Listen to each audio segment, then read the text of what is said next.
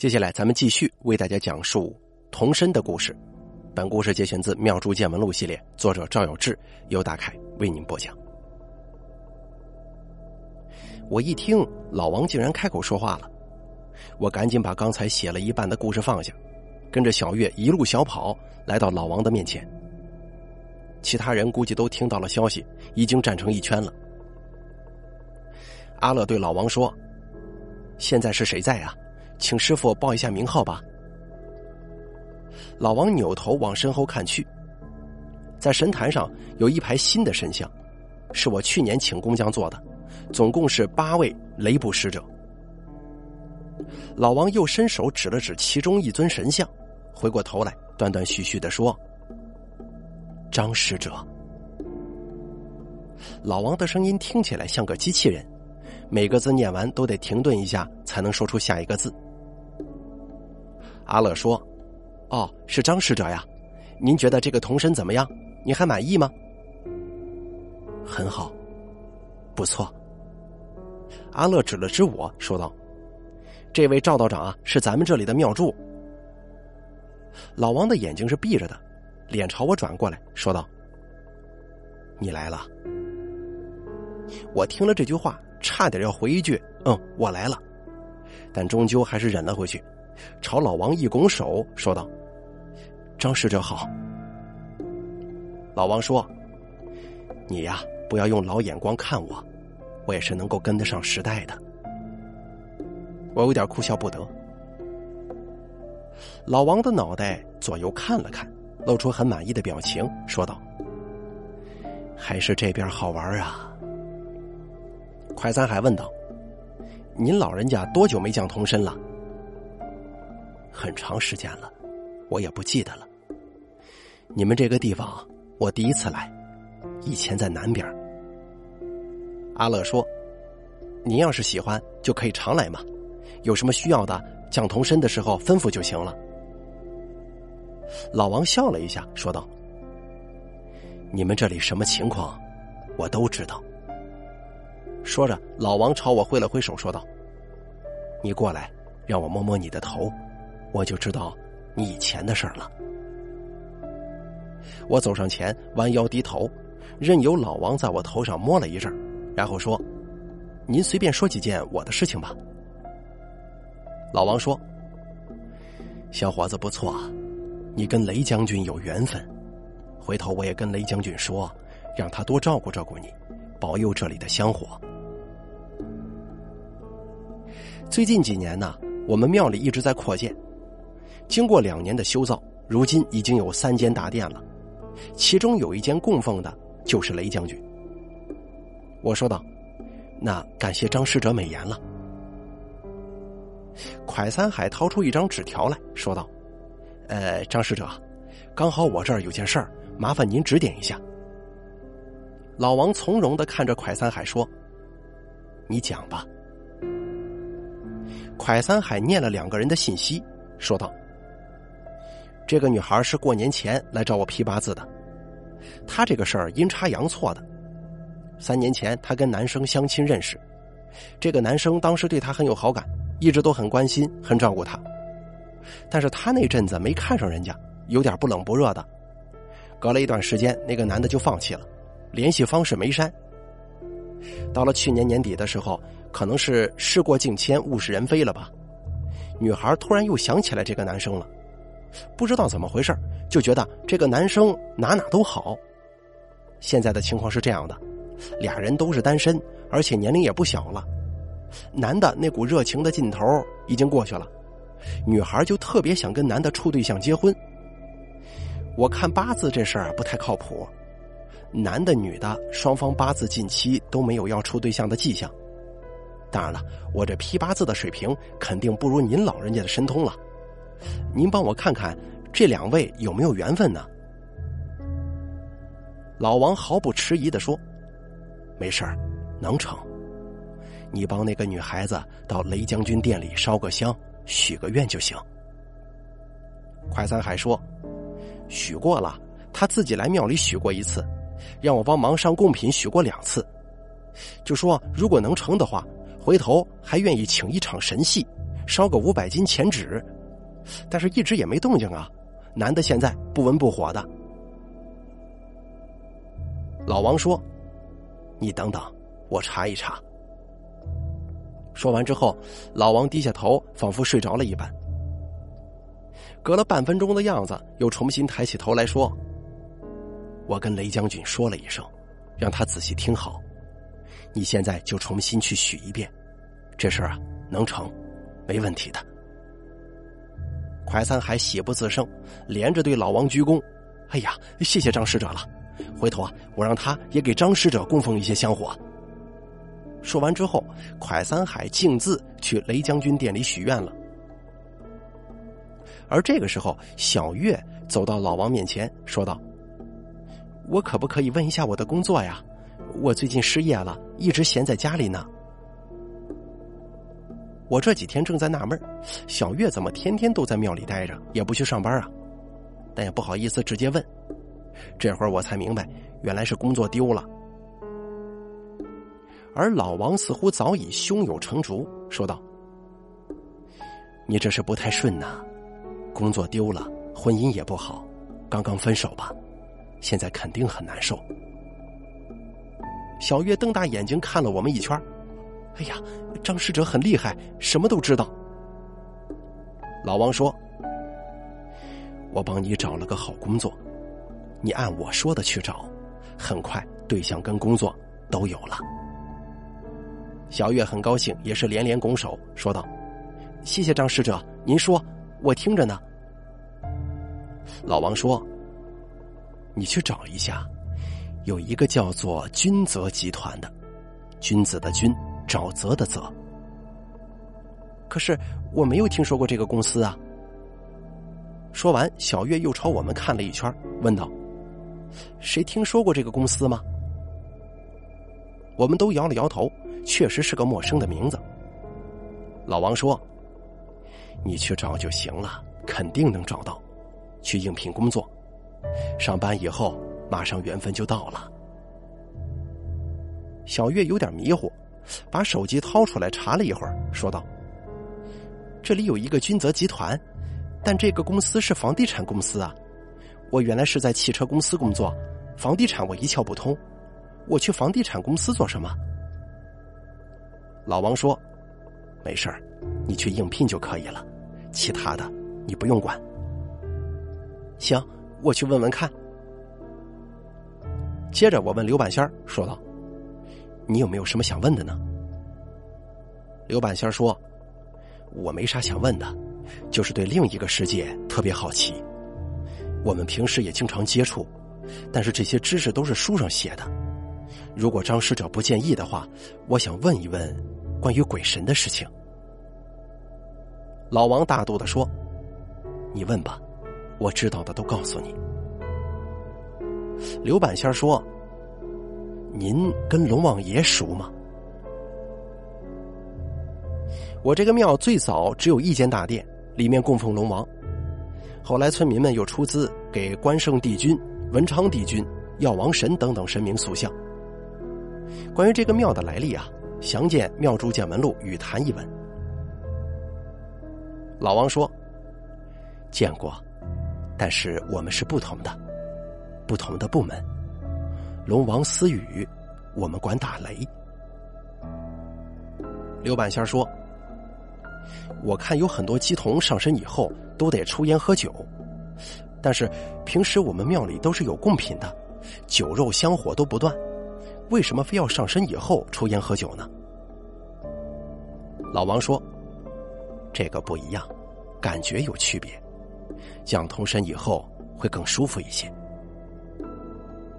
刘半仙说：“那您想抽烟喝酒吗？我们这里都有的。”老王伸出手指了指自己，说道：“他不能喝酒，抽烟还可以。”刘半仙掏出一支烟，先点燃了，把过滤嘴夹在老王的食指、中指间。老王接过，很纯熟的凑到嘴边，深深的吸了一口，吐出烟雾，长叹一声：“呃，好久没抽烟了。”刘半仙开玩笑的说：“他不喝酒没事您老人家喝就行。来来来，老赵啊，你给张使者倒上一满杯。老王连连摆手说：“不用了，他喝不了酒，抽烟就挺好。你们回头跟他说一下，让他出点血，给我买烟抽。”刘半仙问道：“您现在说话，老王听不见吗？”老王说：“听得见，但回头不一定记得呀。”刘半仙说：“行，让老王出血，我帮您转告他。”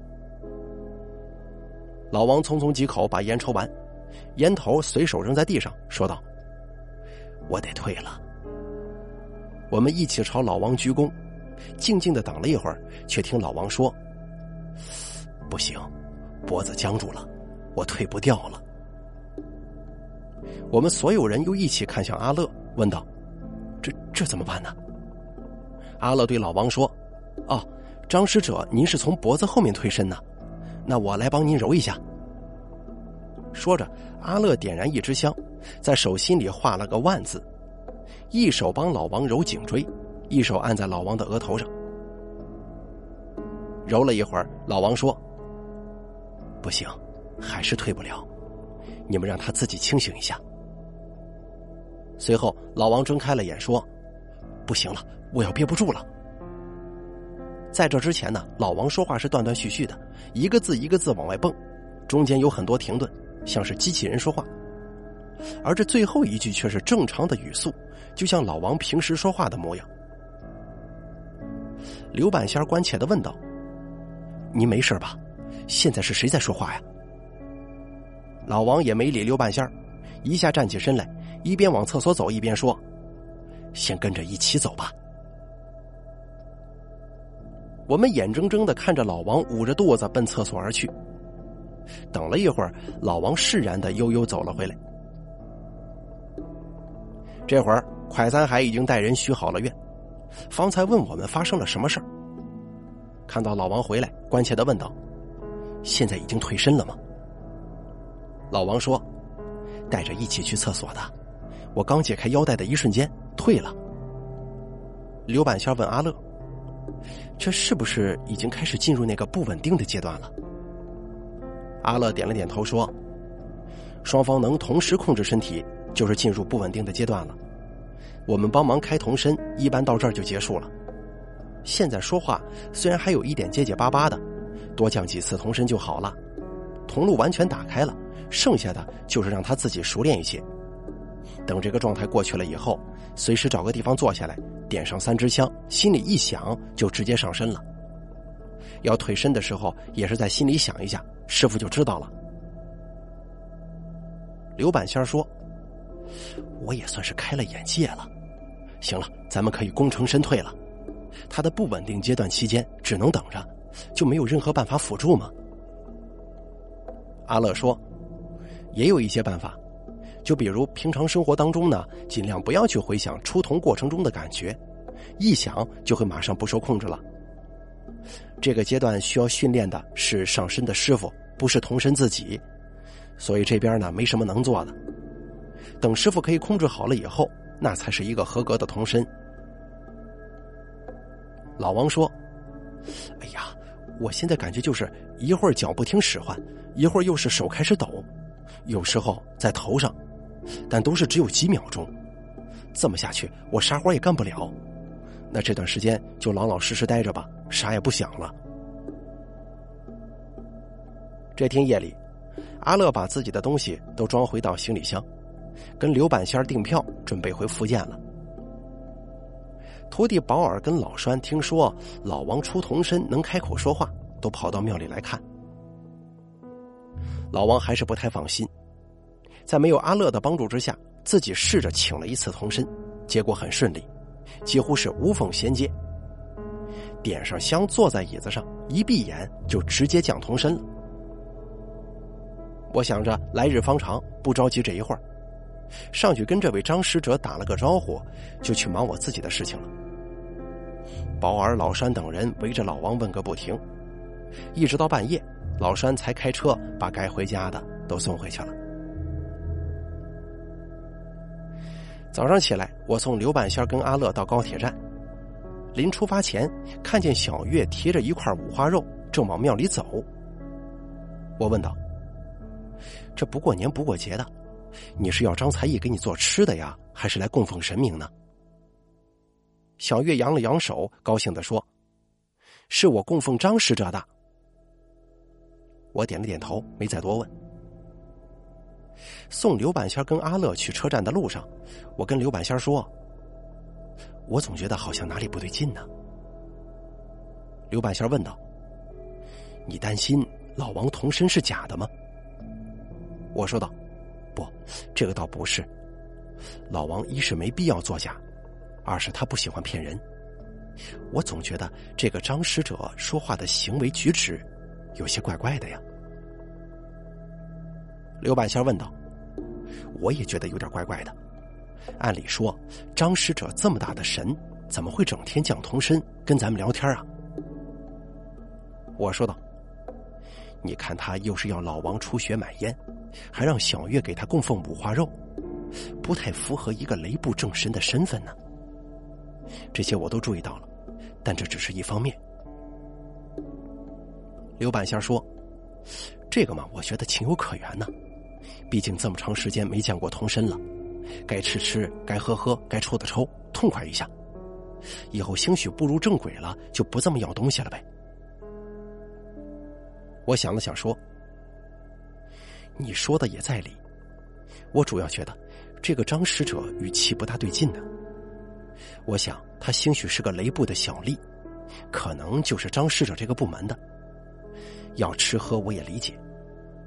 他昨天说，他给雷将军说了一下，让他好好听快三海许愿，这可是上级对下级的态度呀。刘半仙说：“那你等等看吧，我也说不好。”阿乐，你遇见过这个情况吗？阿乐说。我只负责帮忙练童身、开铜路，这些事情我没怎么接触过。送走了刘半仙、阿乐师徒二人，我回到庙里，看大家都挺开心的，我也不方便给大家泼冷水，就继续忙活自己的事情了。转眼一个月过去了，老王一直都住在我这里，每天都在上演人格分裂。有时候正吃着饭。突然放下筷子就开始做操，有时候躺在床上猛地起来打太极拳，还有时候就是坐在茶室里浑身抖个不停，仿佛像是一个癫痫病患者。这天，快三海到庙里来找我，告诉我说这都一个月了，他的那个客人还是一点动静没有，约那个男生出去吃饭或者逛街，他都推脱说工作忙。我说道。你等我一下，我问问那边看一看。说着，我给老栓发了消息，让他去问问小月的工作和恋爱搞定了没有。不一会儿，老栓回信息了，说小月去找那个什么君泽集团，根据网上查到的注册地址去问，那个地方已经换成其他公司了。君泽集团兴许是倒闭了，目前她仍然赋闲在家，更没找到男朋友。我跟蒯三海说：“这两件事情都出错了，是不是张使者这里的问题啊？”蒯三海说：“，你这么一说，我觉得问题好像还不小啊。有个事儿你不知道，就是练童身期间的时候啊，他不是天天长跑去吗？我就琢磨，他反正也是运动，全身都要活动，我就找了块黑板，让张使者用粉笔写写字。张使者一开始就在上头乱画。”连个图案都没有。我说：“你写几个字试试吧。”然后他就愣住了，半天没动笔。我说：“要是手指头还没练好，就先写几个简单的。”最后写了“大”“手”“口”和“风”这几个特别简单的字，再复杂一点的写不了了。好像不仅仅是手指头灵不灵活的问题啊。我说道。你是担心这个所谓的张使者可能压根就不识字，对吗？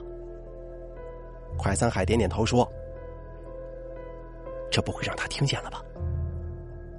我说道：“那应该不至于，就算听见了，也不会把我们怎么样。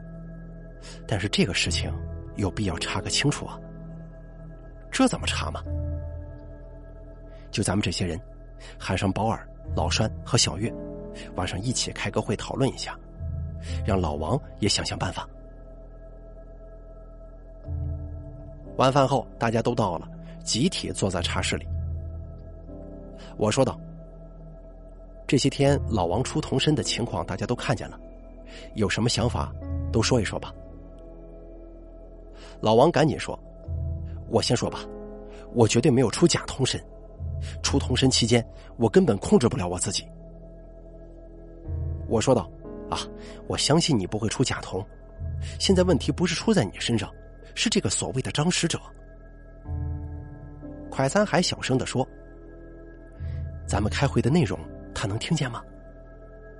老王说：“我现在手有点抖，他应该是在的。”我说道：“听见就听见呗，咱们这个问题得解决啊。”张才义说：“前一阵子有几个香客来问事儿，说我们庙里现在能出童，要不要问一下童身？当时呢，让老王请张使者过来，结果说的都是错的。”老王说：“我觉得吧，这个张使者的名字可能是假冒的。不知道你们记不记得，第一次让他报名号的时候，他往后面那排神像指，好像有点犹豫，不知道到底哪个是张使者，最后胡乱指了一下。”小月说：“但是他是怎么知道我的事情呢？我也相信你没有出假童，既然他说的话，他应该是有些神通的吧。”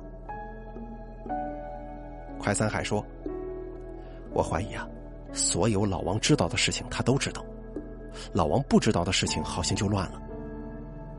我那天帮我的客人问姻缘的时候，已经许过几次愿了，他还让我去许，这事儿就怪了。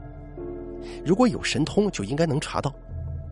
小月，你是不是之前因为找对象和找工作的事情，让老王上过香、许过愿什么的？”小月点点头说：“是啊。”我看你们都挺忙的，我就让他帮我上香许愿了。快三海说：“果不其然，这个事情老王知道，所以才能说出来。老赵，你以前去过长湖庙，跟雷将军结缘的事情，我们都知道，他也能说出来。其他的还说过什么？”徒弟保尔说：“我在场的时候，好像什么都没对我说过。”老栓也附和点了点头。我这儿也没有。我说道：“那好，现在问题明了了。张使者的名号有极大概率是假冒的，可我们怎么对待这个事情呢？”快三海说：“要不直接请出来，咱们丁是丁，卯是卯，摊牌直说嘛。”老王说：“哎呀，他要是恼羞成怒了，不会整我吧？”我说道：“先别着急，咱们是要把他请出来。”坦诚的聊一聊，但是得委婉一些，先把这些事情确认一下，他到底是压根啥也不会，顺嘴瞎说，还是这里头有什么玄机？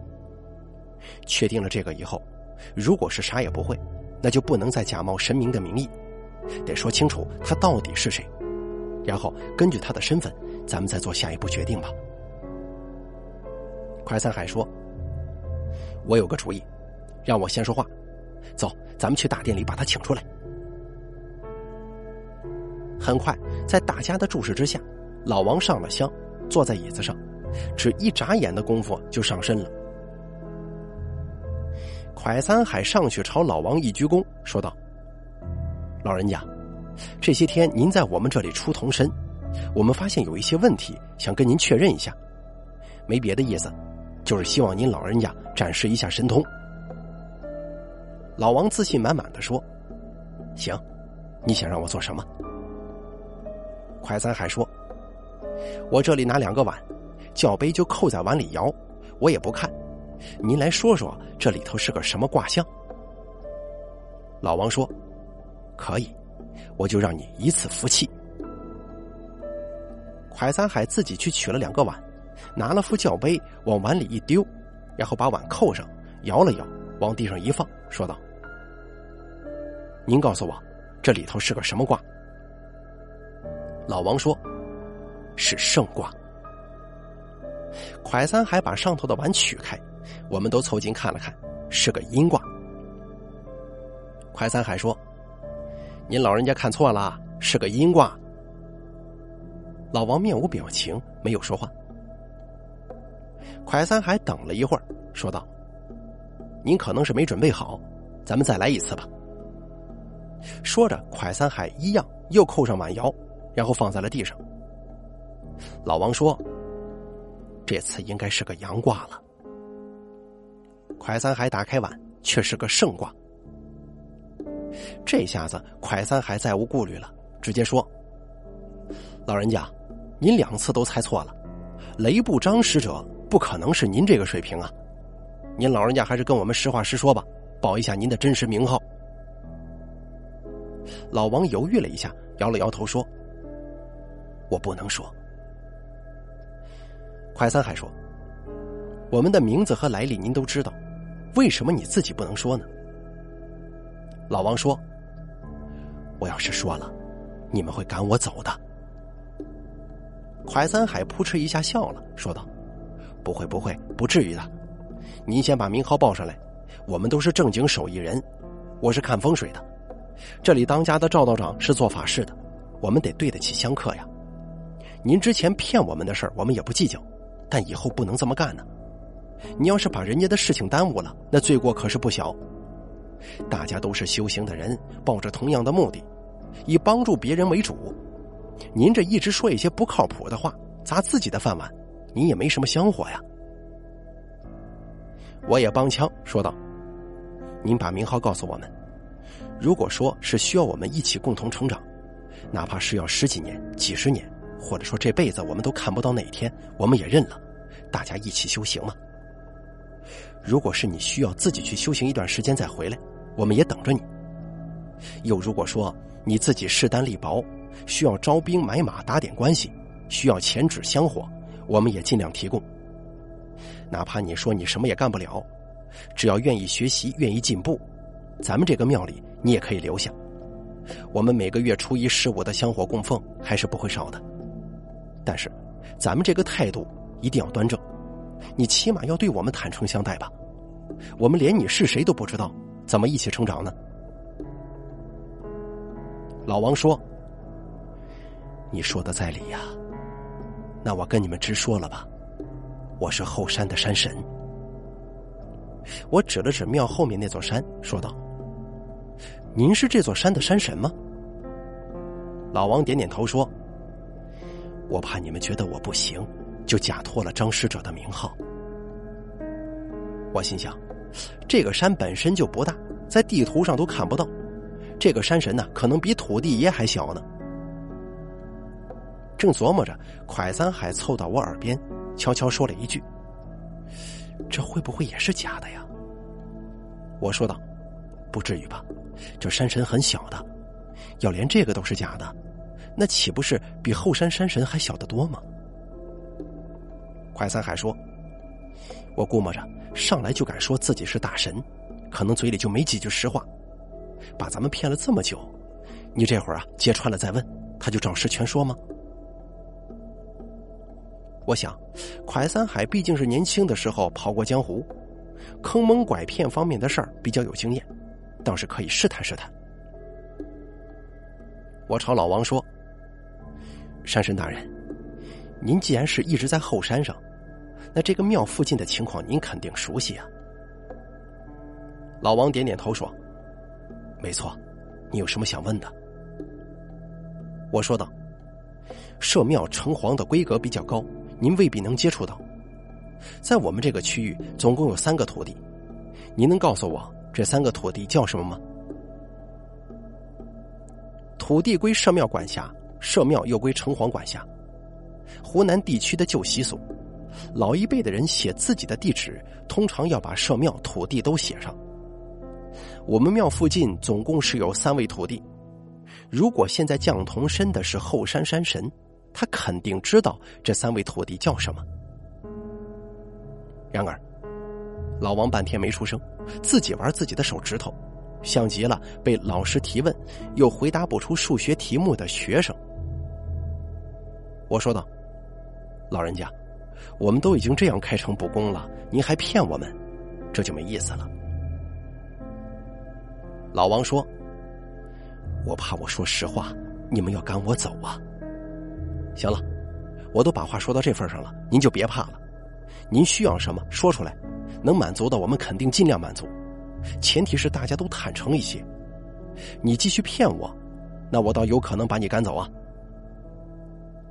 老王沉默了一会儿，说道：“说是可以说，你让他们走远点我只说给你一个人听。”我有些无奈，说道：“大家知道你名字了，又能怎么样啊？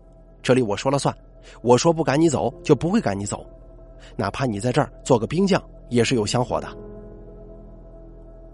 老王摇了摇头，执拗的说：“不行，他们在这里，我就不说了。”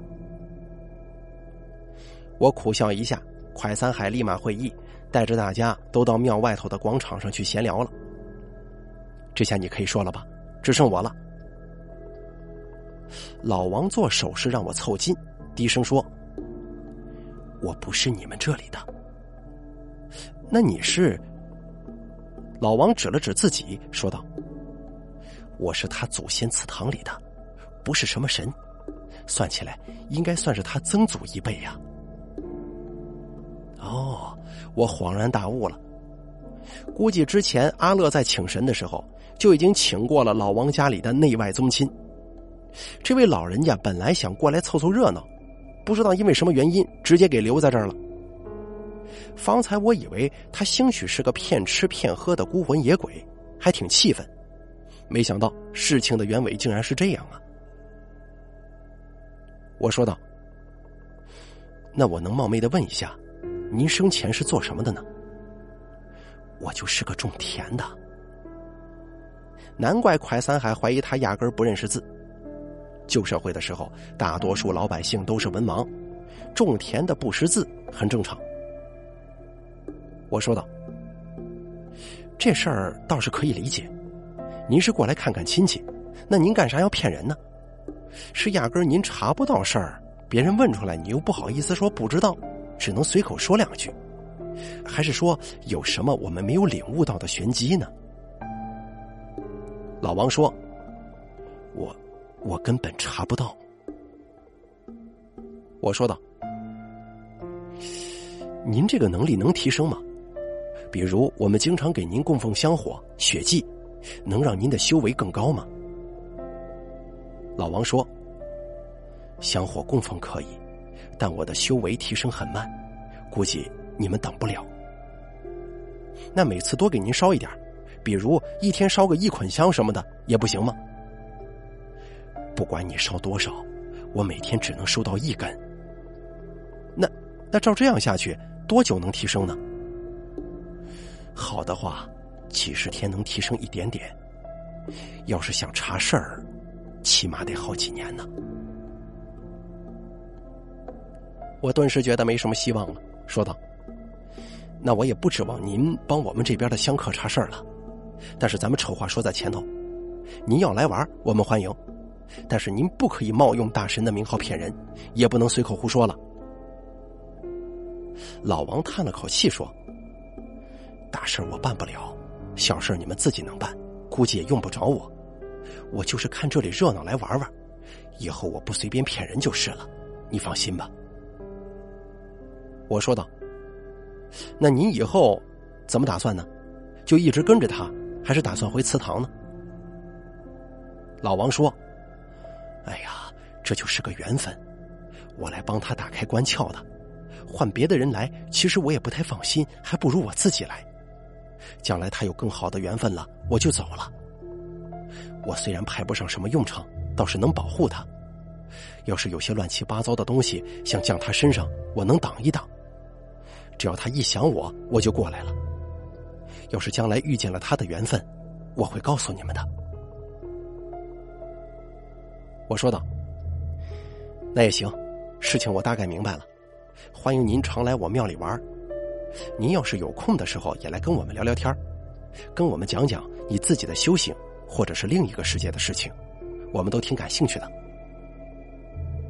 老王朝我拱了拱手，说道。小伙子挺有前途，你好好干，我先退了。老王猛地打了个寒颤，双手垂在腿上，眼睛睁开了。我说道：“得了，这下子搞清楚了，刚才我俩聊的内容你都听见了吧？”老王自己拍了拍大腿说：“嗨，听见了，早说清楚不就得了，非得兜这么大一个圈子，害我白欢喜一场。”我说道。你也用不着难受，以后说不定有更好的缘分呢。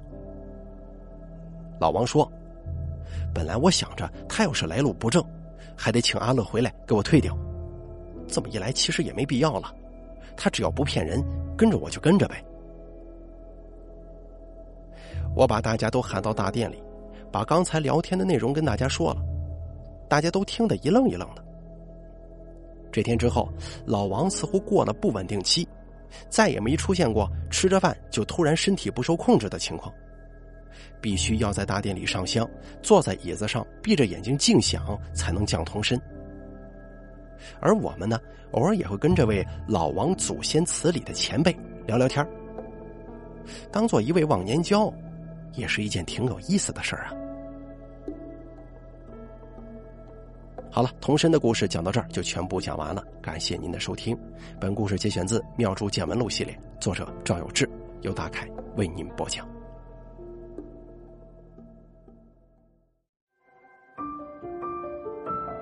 本期故事演播完毕，想要了解大凯更多的精彩内容，敬请关注微信公众账号“大凯说”。感谢您的收听。